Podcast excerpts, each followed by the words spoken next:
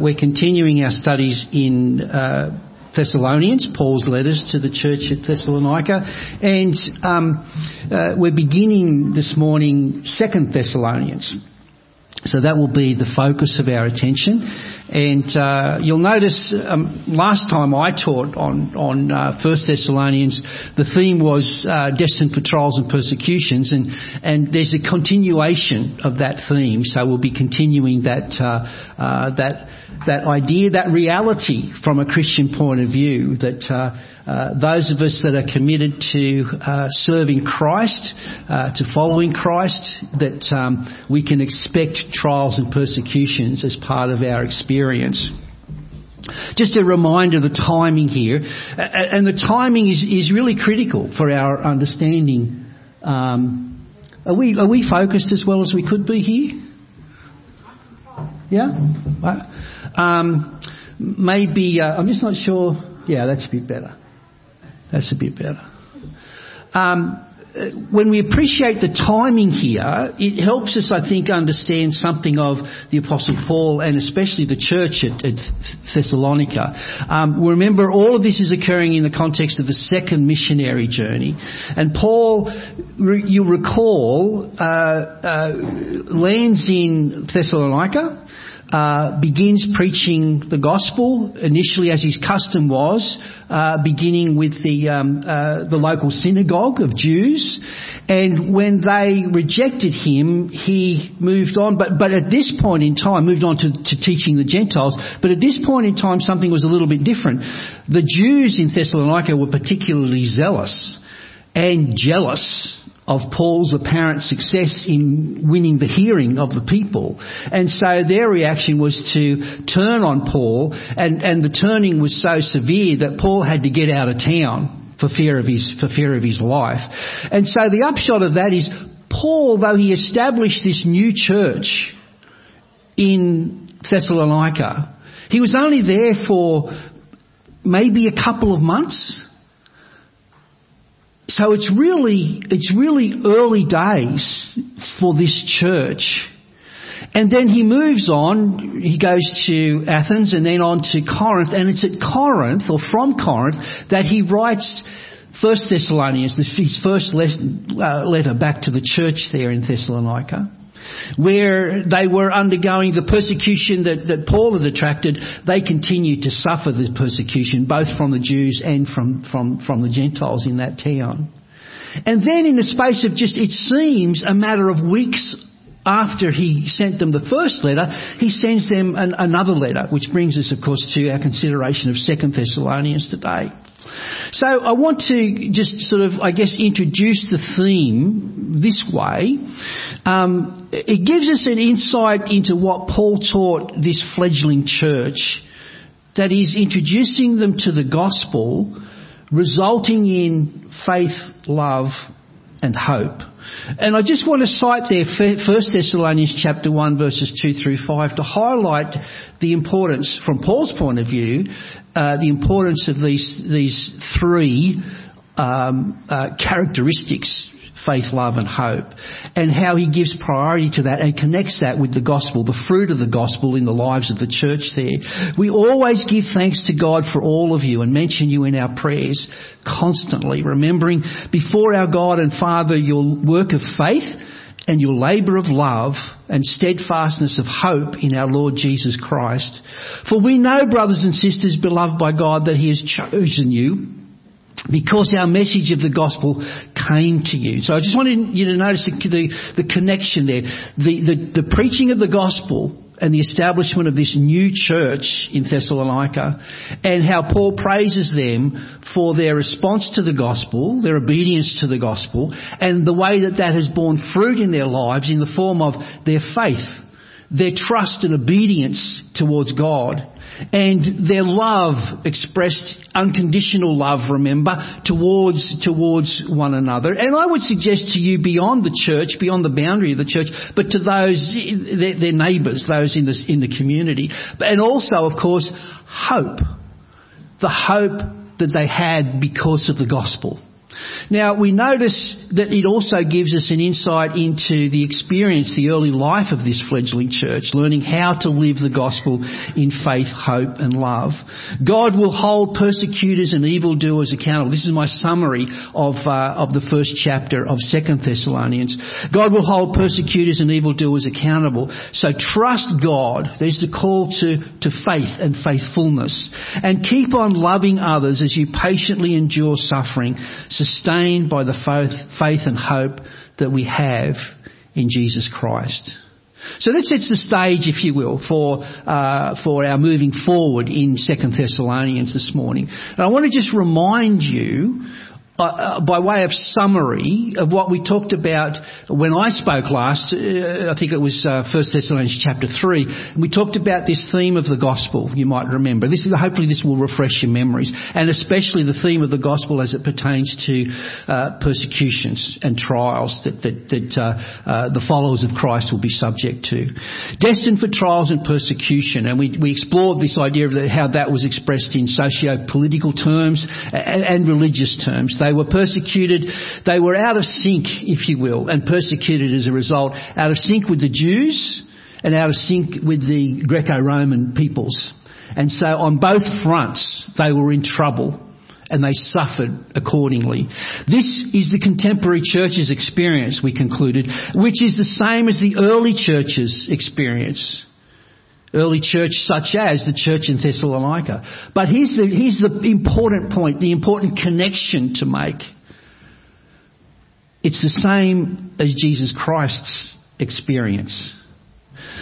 Now I want to cite here from Paul's letter to the church at Rome, not Thessalonica the church at Rome. But you'll notice that the same theme is, is prevalent. The same situation, the same challenges, the same circumstances applied for the brethren in the church at Rome as it did for the brethren at the church at Thessalonica. And again, this is just highlighting the reality, the truth. As Jesus warned his disciples, as they persecuted me, so they will persecute you.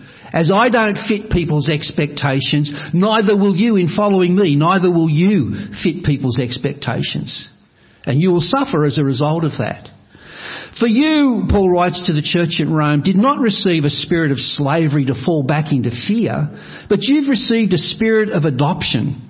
When we cry, Abba Father, is that very spirit bearing witness with our spirit that we are the children of God. And if children, then heirs of God and joint heirs with Christ, if, notice, if in fact we suffer with him so that we may also be glorified with him. Now, if we were to read uh, 1 Peter chapter 1 verses 10 through 11, we would, if I can paraphrase it for you, um, Peter talks about Jesus and the truthfulness, the veracity of their claims, the apostles' claims about Jesus. And in this context, he makes a connection between Jesus and the fulfillment of what the prophets promised. The prophets of the, what we would call the Old Testament, the writers of the Old Testament scriptures. And he describes their curiosity. This is the prophets of old, the likes of an Isaiah or a Jeremiah. He describes their curiosity about the things that God was revealing to them and through them. Remember, for example, Wednesday night, our studies in the book of Isaiah and the, and the, and the focus upon the, the, the, theme of the, um, uh, the suffering servant, you'll recall. All of these little glimpses, all of these little glimpses that the prophets were privileged to, and communicating about God's plan for the future. It was still pretty obscure. It was still, it was, the, the detail was not fully known, but there were glimpses there. There were hints there. And Peter describes the thinking of the prophets under such circumstances. And he says they, they were curious about what, what on earth this is all about. The suffering and the glory that would follow. And I want to suggest to you that that establishes a, a, an important fundamental pattern, paradigm or framework for our understanding not just the experience and the work of the Messiah, but our own experience as followers of the Messiah. Suffering before glory. And you might remember this diagram. We've got the incarnation where the Word, as John describes, the, the pre-incarnate Christ, the Word became flesh, said John. And in doing so, he came to declare the Father, to make the Father known. And so we've got this image of, of ascent coming down. The bringing together, if you will, of, of heaven and, and earth in the incarnation, in the God-man, in the person of Jesus. But as we reflect upon that life, as glorious as it was, as astonishingly wise as he was, as extraordinarily good as he was, the world hated him. The world rejected him. His was a lot largely of suffering. And because we understand with the benefit of hindsight that that suffering preempted, it came before his glorification.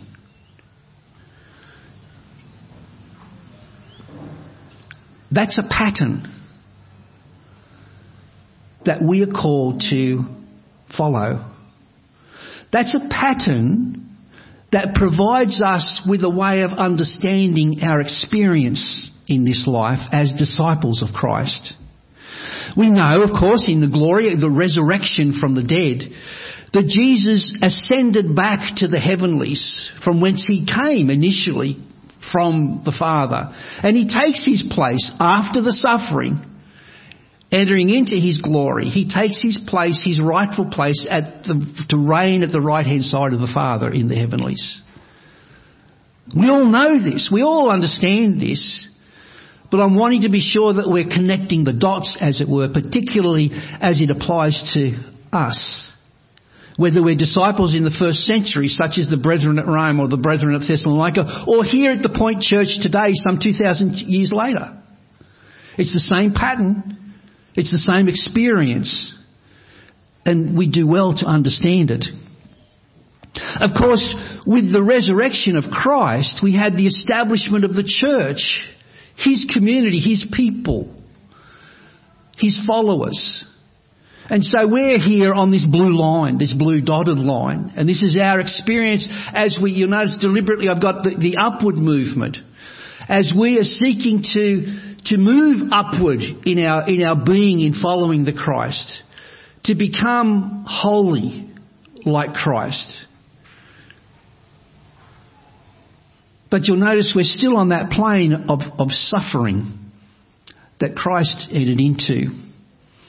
And of course the promise is that Jesus will return, the parousia or the second coming of Christ, and at that time we will be with Him. We will be with God. And so, to put this into context, the challenge for us, the question for us is do we get the gospel? Do we really, do we understand the gospel? and how it applies to us. And do we understand in understanding the gospel that it works against all of the impulse of the world, especially today? The impulse that's so prevalent in our cultural circumstance, consumerism. Now, because consumerism can take many different forms, but the fundamental issue is it's about me. It's about what I want. And can you sense how opposed that is to the gospel? The gospel is about kenosis, self-emptying. The kenosis brings us to the point of agape love. Willing and doing what is in the best interests of the other, regardless of their response. Regardless of whether we think that they deserve it, or regardless of whether they, they react or return the favour, as it were. This is the gospel being lived out in our lives. And so, we live in faith, trusting God, obeying God. We live in love. Just as God is love, so we are love in this world, in our relationship with one another as, as brothers and sisters in Christ, but even beyond to, to our neighbour. And of course, all of this faith and love is lived and holds together because of our hope that we have in Jesus Christ. If we lay hold of that hope that rests in God's promises, and it's not just a case of take my word for it. No, no, no, no. God has given evidence, concrete evidence that we can be confident in our hope. It's not pie in the sky wishful thinking. It is a rational, well-founded expectation.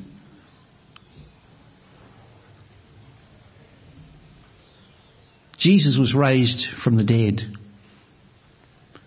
We too will be raised from the dead when Jesus returns to claim those that are His. Faith, love, and hope. Why did Paul write a second letter? Well, let's just have a little sort of look here, remembering 1 Thessalonians chapter 3. Paul spoke in addressing the church there that he, he desired to fill in the gaps of their faith. So their, their faith, as commendable as it was, even in those early days, there was still room for growth, says Paul. And you'll notice in verse 12, may the Lord make your love for one another and for all people grow and overflow.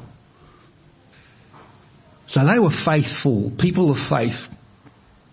They were loving.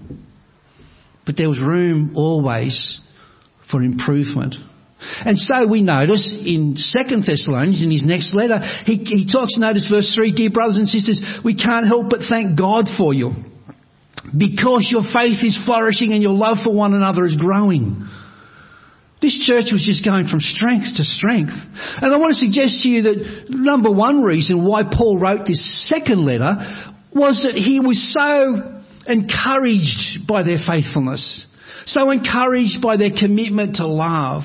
So encouraged by their hope that it sustained them even in, in the most difficult of circumstances. Paul's continuing his praise for the church as they continue to grow in faith and love and hope. Paul can't stop bragging about them. Do you think of a better commendation than that?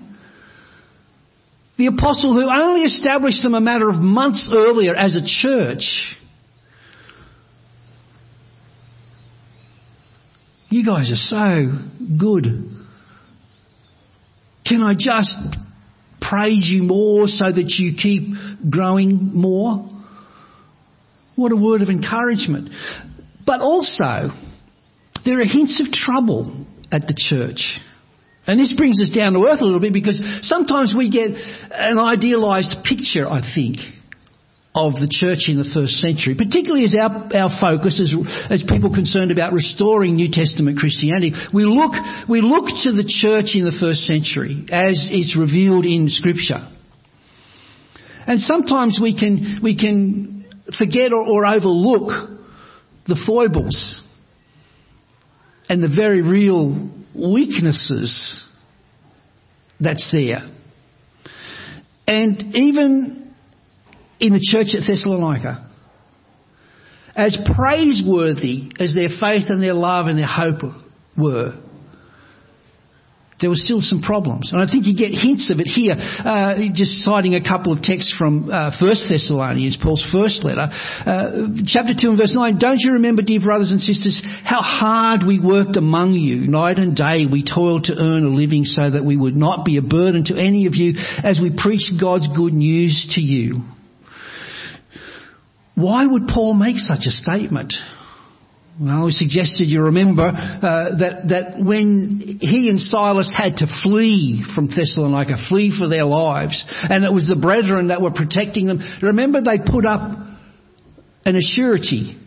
They put up money so that Paul and Silas could be not um, caught up in a, um, a kangaroo court, as it were. But then securing their, their freedom, remember the church ushered them out of town. Which presumably would mean that they forfeited their money. They forfeited their bond, if you will. It cost them financially. And so Paul reminds them that when he was there, it wasn't about trying to take their money. He did his best to, to, to be sure that, that he wasn't a burden upon the church there. But I want to suggest to you also that there is something else in the background here. An emphasis upon the ethic of working hard to sustain yourself. Chapter 4 verses 11 and 12. Make it your goal to live a quiet life, minding your own business and working with your hands just as we instructed you before. Again, this focus, it's subtle. But there's little reminders that it's important to work, it's important to, to, to take responsibility for yourself and not be a burden upon others. Finally, in, in chapter 5 and verse 14, brothers and sisters, we urge you to warn those who are lazy. There's that little theme. It's subtle. But it just keeps coming up. And when we come to Paul's second letter, it becomes, I think, very evident as to what was a seed of concern just a matter of weeks earlier, has now become evident that it's a real problem that's developed in the church at Thessalonica. Listen carefully to 2 Thessalonians chapter 3, verses 6 through 12. And I, am not going to take the time to sort of do much more than read this text to make the point, to make the connection, um, because in, in a couple of weeks' time, I think David's going to be sort of giving an exposition on this text. Now, dear brothers and sisters, we give you this command in the name of our Lord Jesus Christ. Stay away from all unbelievers, I'm sorry, from all believers who live idle lives and don't follow the tradition they received from us. For you know that you ought to imitate us. We were not idle when we were with you. We never accepted food from anyone without paying for it. We worked hard day and night so that we would not be a burden to any of you. We certainly had the right to ask you to feed us, but we wanted to give you an example to follow. Even while we were with you, we gave you this command. Those unwilling to work will not get to eat. Yet we hear that some of you are living idle lives, refusing to work and meddling in other people's business. We command such people and urge them in the name of the Lord Jesus Christ to settle down and work to earn their own living. Why would brethren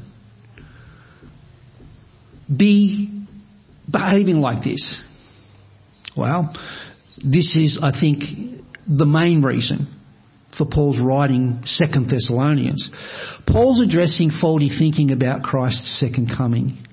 Apparently, we're advised in chapter 2 and verse 2 of, of, of, the second letter that some were, some had become persuaded somehow that the day of the Lord had already arrived. And of course, associated with the day of the Lord is the recognition that, well, well, in, in, in setting the stage for the return of Christ, there's going to be uh, the radical change. We're right on the on the cusp, right on the threshold of the end of this world, so that the new world can be ushered in. So, what's the point? What's the point of working? We'll just put all this stuff aside and just sit back and relax until the Lord's here. You can understand the logic of that. But Paul points out it's not true. You're mistaken. And this really highlights the importance of good theology, correct, true theology, because theology has implications for what we do. Theology is the basis for our practice. If our theology is wrong, our practice is going to be wrong. So, faulty thinking led to faulty behaviour. which is what Paul is seeking to address here. So let's read the text together. Second Thessalonians chapter 1 verses 1 through 5. This letter is from Paul, Silas and Timothy. We're writing to the church in Thessalonica, to you who belong to God our Father and the Lord Jesus Christ. May God our Father and the Lord Jesus Christ give you grace and peace. Dear brothers and sisters, we can't help but thank God for you because your faith is flourishing and your love for one another is growing. We proudly tell God's other churches about your endurance and faithfulness in all the persecutions and hardships you are suffering. And God will use this persecution to show His justice and to make you worthy of His kingdom for which you are suffering. Begs an obvious question. If they're so faithful, how come they're suffering from hardships and persecutions? That's a fair question. That's a question that a lot of people would ask even today. If we're the people of God, how come it is so hard? If we're the people of God, if we're faithful, why, why are we constantly under attack? Not through overt opposition and, and, and, persecution of that nature. Certainly that's not been our experience uh, in the last however many decades. It's certainly not inconceivable that it might take a turn in that direction in, in future decades, but right now, that's not typically been the case. In Australia, we haven't had people throwing bombs into our assemblies and to blow us to bits because they hate us so much. That sadly happens in parts of this world, even today. But we've been spared from that kind of persecution. But I'm talking more about indifference. You nothings. You fools. Why aren't you having a party together?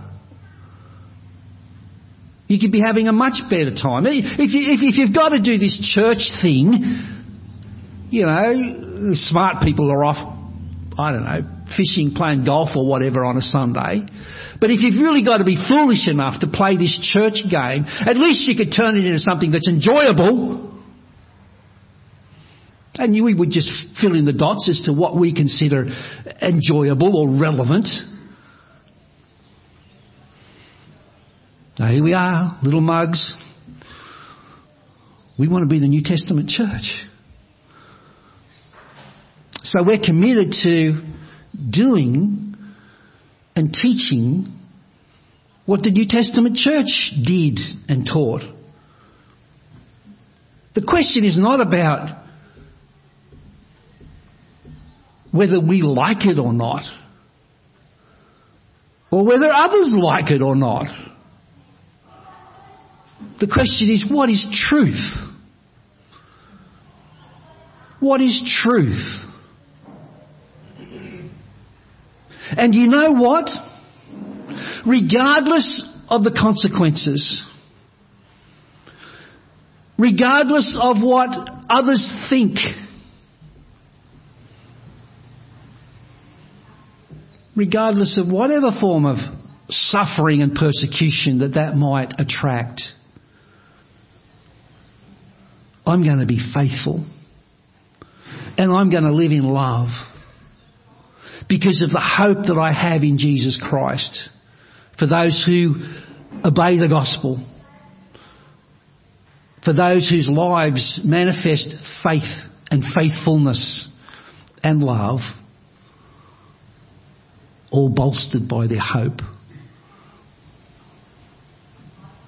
Hmm. Well, highlights the need for us to allow the gospel to be the paradigm or the pattern, the framework through which we view and interpret life. And I'm, what I'm referring to is that diagram we looked at the, on the previous slide. That we look at the experience of Christ and we see that suffering before glory reflected in the life of the early church.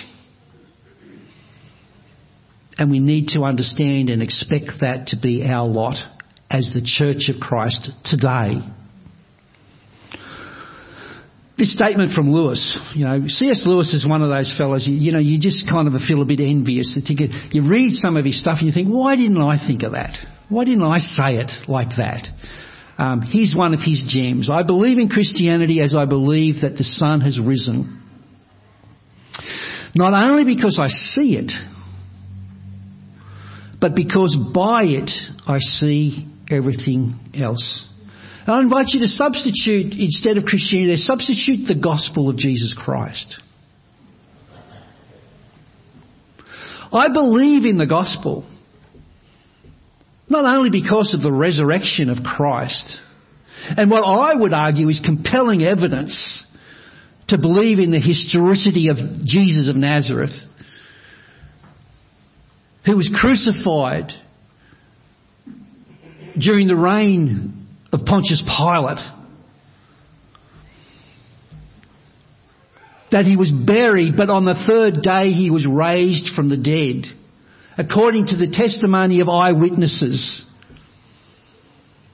That led to that phenomenon, that historical, tangible phenomenon that we know of as the church.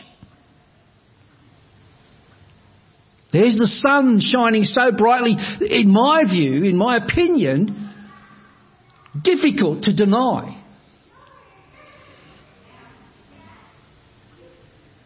But there's more to it. There's much more to it.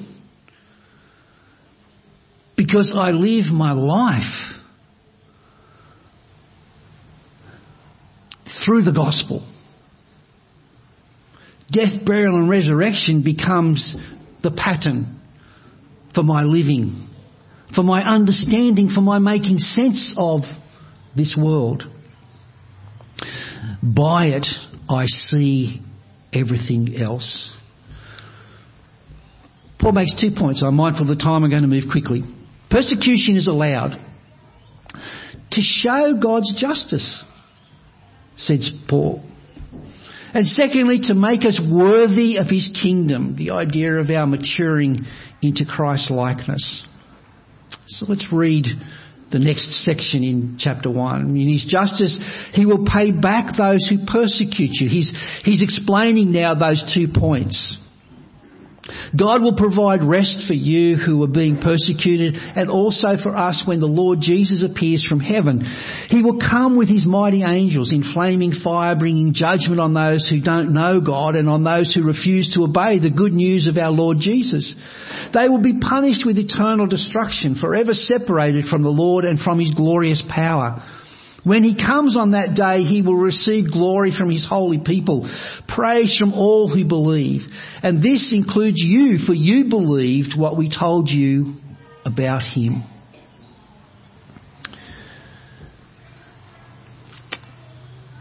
Now, I, I think God gets some pretty poor publicity, especially today.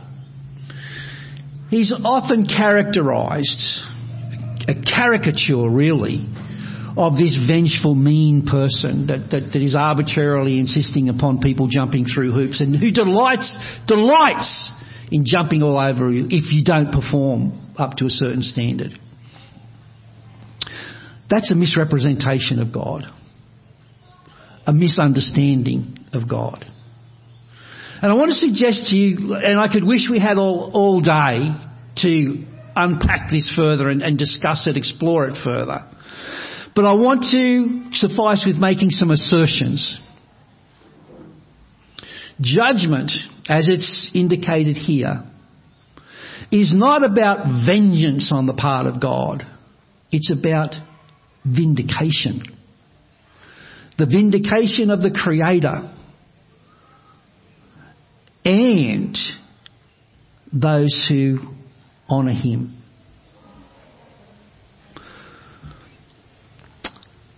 The writer of Hebrews said something along these lines, just as it is appointed for mortals to die once, and after that the judgment, so Christ having been offered once to bear the sins of many, so there's the first coming, if you will, the incarnation. The purpose that Jesus came was that he would offer himself, offer himself There's your vengeful, mean God. I don't think so. There's the God whose heart is broken by our rebellion. Not just an affront, though it is an affront, but not just an affront. God's heart grieves because of the damage we do to one another by this little thing the Bible calls sin. God's response? He comes in the incarnation to suffer and die so that we can be reconciled with Him. Even so, He will appear a second time, not to deal with sin. Sin has been dealt with. The incarnation happened. The atonement was accomplished on the cross. There's no need to repeat that. The sacrifice has been made once for all. No, no, no. What, the next step, if you will, in terms of Christ's second coming is not to deal with sin, but to save those who are eagerly waiting for Him. Are you eagerly waiting for Him? Is that the hope of your life? If so, you've got much, much to look forward to. Let me diagram it this way. We have the incarnation, the first coming of Christ, if you will, where you have the gospel, Jesus Christ. For God so loved the world that he gave his only begotten Son. You know it well. You know it well. And I want to describe the gospel the incarnation of Christ as God's yes to all people. Because we understand that Christ died for all.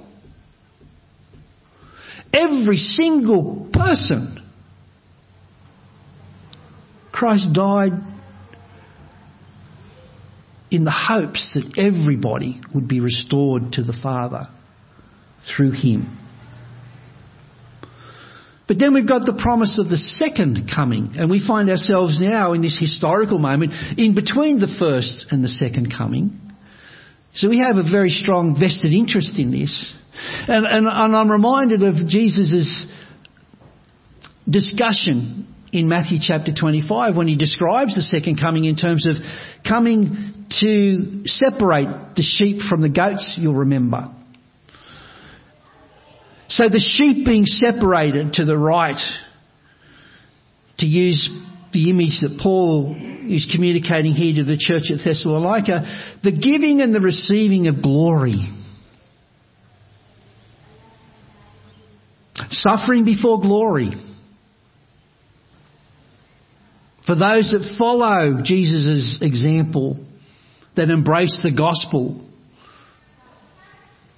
when he returns, he will be glorified. There's your vindication of God. He will be glorified by His people. And you know what? His people will be glorified by Him.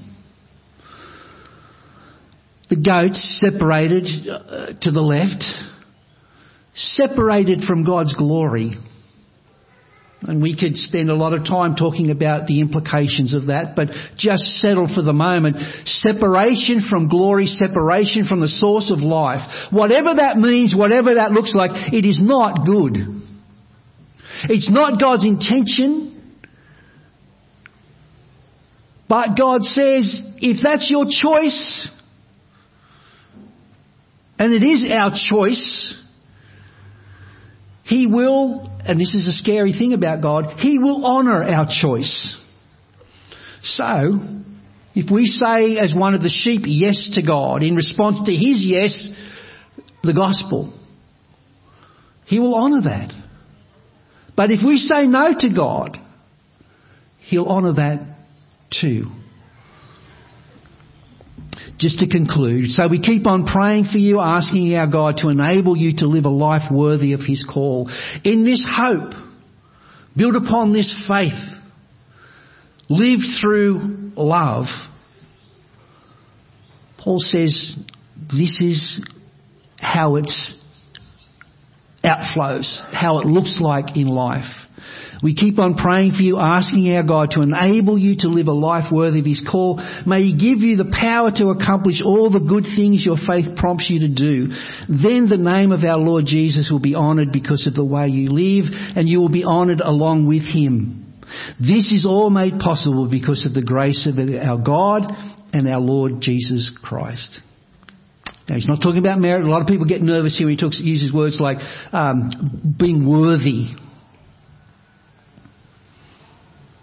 It's not talking about worthiness in a merit sense, as if we earn, but it is talking about our being fed. We are called by God to faithfulness. Again, in imitation of the faithful one. We, in other words, are called by God to play our part, and we do have a part um, synergy in the Orthodox Church. I think theologically, I think they're much um, um, more aligned with Scripture in this regard than, than a lot of the Western churches. The idea is that we surrender to the Spirit of God in our obedience to God. And in that surrendering, we are making ourselves available to the Spirit of God to work upon us. It's a team effort. Synergy. We can't do it on our own, but neither will God force himself upon us. Our part, through obedience and trust in God, is to surrender to Him. And in our surrendering, we are allowing God to work upon us. So we conclude with Paul's statement in Philippians again, those of you that are Bible scholars, which is 95% of you, whether you realise it or not, having talked about the wonder of the incarnation, the self-emptying of God to humble himself to become a human being, to suffer and die, even the death on a cross. Paul says that's your example. Philippians in the first century. That's your example. Thessalonica in the first century. That's your example, Rome, in the first century. That's your example, the point, in the 21st century. Suffering before glory. Even dying on the cross, God's raised him up and glorified him that every knee should bow in awe, in astonishment and so the call comes back to us. Therefore, my beloved, just as you've always obeyed me, not only in my presence, but much more now in my absence, work out your own salvation with fear and trembling. For it is God who is at work in you, enabling you both to will and to work for his good pleasure. So we conclude. I've been crucified with Christ, nevertheless I live. I, but Christ liveth in me, and the life I now live in the flesh, I live by faith in the Son of God, who loved me and gave himself for me.